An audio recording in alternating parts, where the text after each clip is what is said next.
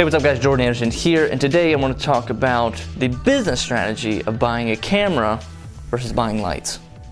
Okay, let's get into this. Let's so let's just talk about overall business strategy as a cinematographer, as a sort of freelance shooter, and how to make yourself more attractive in the market, and meeting the market needs of your local area. I've talked a little bit about this. Uh, I might link it up, up here somewhere uh, about how to buy a red camera. I talked a, a, while back about why people or how people buy such expensive cameras. So let's talk about the first reason uh, why someone would buy a camera or buy lights. Uh, the first one, the first reason is direct income. So they're going to take the camera that they have, they're going to take the lights that they bought, and they're going to become a mini rental company. So they're going to make direct income off the rental days of the camera that they bought. Let's keep with the uh, the red camera example. Somebody buys a red camera, they have all the everything, all the accessories needed, so now they have a full uh, red package. They then rent that out on a daily rate people pay them and then they send an invoice. So that's just like direct income.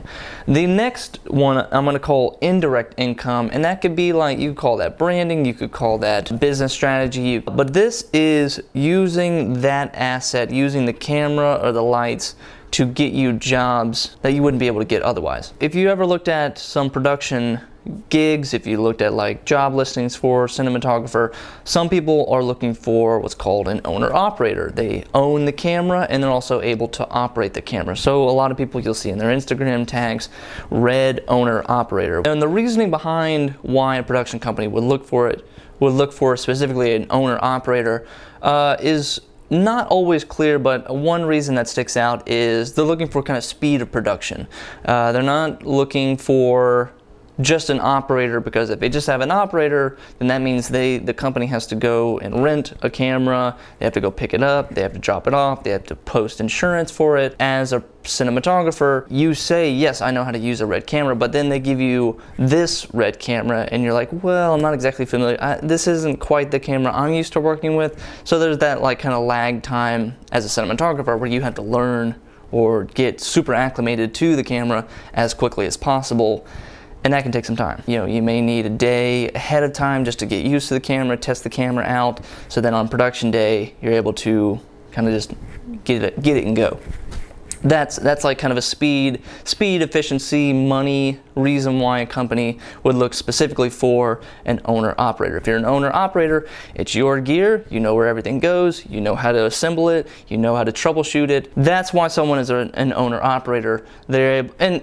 and you can use both strategies. You can do direct income. You can do indirect income at the same time uh, you can sell yourself, I'm an owner operator, I have the gear to do this job. When the jobs aren't coming in or it's kind of a slow period, you can rent out your camera as sort of a supplemental income. These are investments. You know, an investment, whether it's stocks, a house, or a camera or lights or equipment, you want the investment to last as long as possible. You want it to have a positive return. You put money in, you want the money you want more money out of it than what you put in.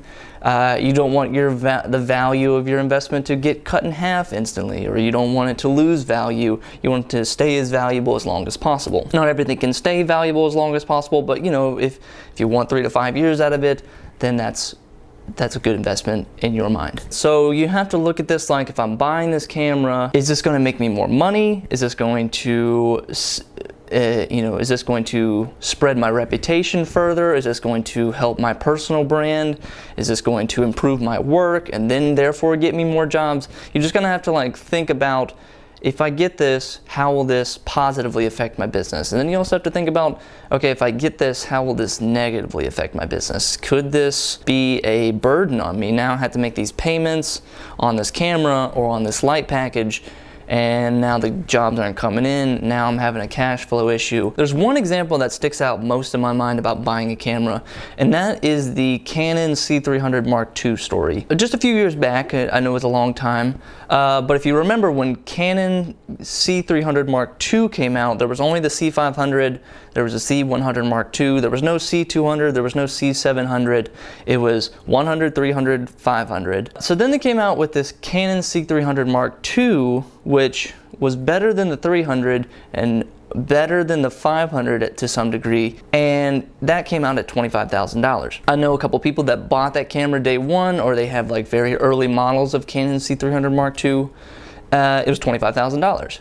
Uh, and then about a year and a half later, they started, you know, Canon was expanding their cinema line and they cut the price of the Canon C300 Mark II from $25,000 to $9,999. $10,000 and that was instant it, like if you were gonna buy if you were looking on B&H or whatever and the camera was 2500 the next day it was worth $10,000 for someone who doesn't own that camera, that was fantastic news. That means, you know, that's a huge discount, over 50% discount on the camera that you were thinking about buying. This is a great cinema camera. This is a workhorse. If you own this camera, your investment just got cut in half. There's no, if you were anticipating to resell the camera or sell it to somebody else, uh, there's no way that you can sell it now for $25,000.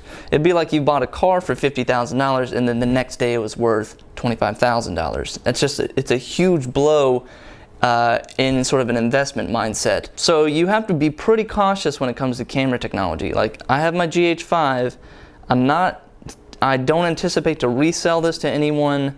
Uh, what my mindset for this camera is that it's going to get me more jobs or that it's going to give me the ability to do jobs currently. You just have to think about it like that. There's like, this is all sort of an investment. So if you're buying cameras or lights, you have to think about what's gonna last me the longest. And that's why I keep talking about buying lights. There are some cinematographers out there who don't own any cameras, they don't own lenses, they just own lights, and they'll bring their lights to set on the project, sort of like, hey, you don't have to get a lighting package, I've got that.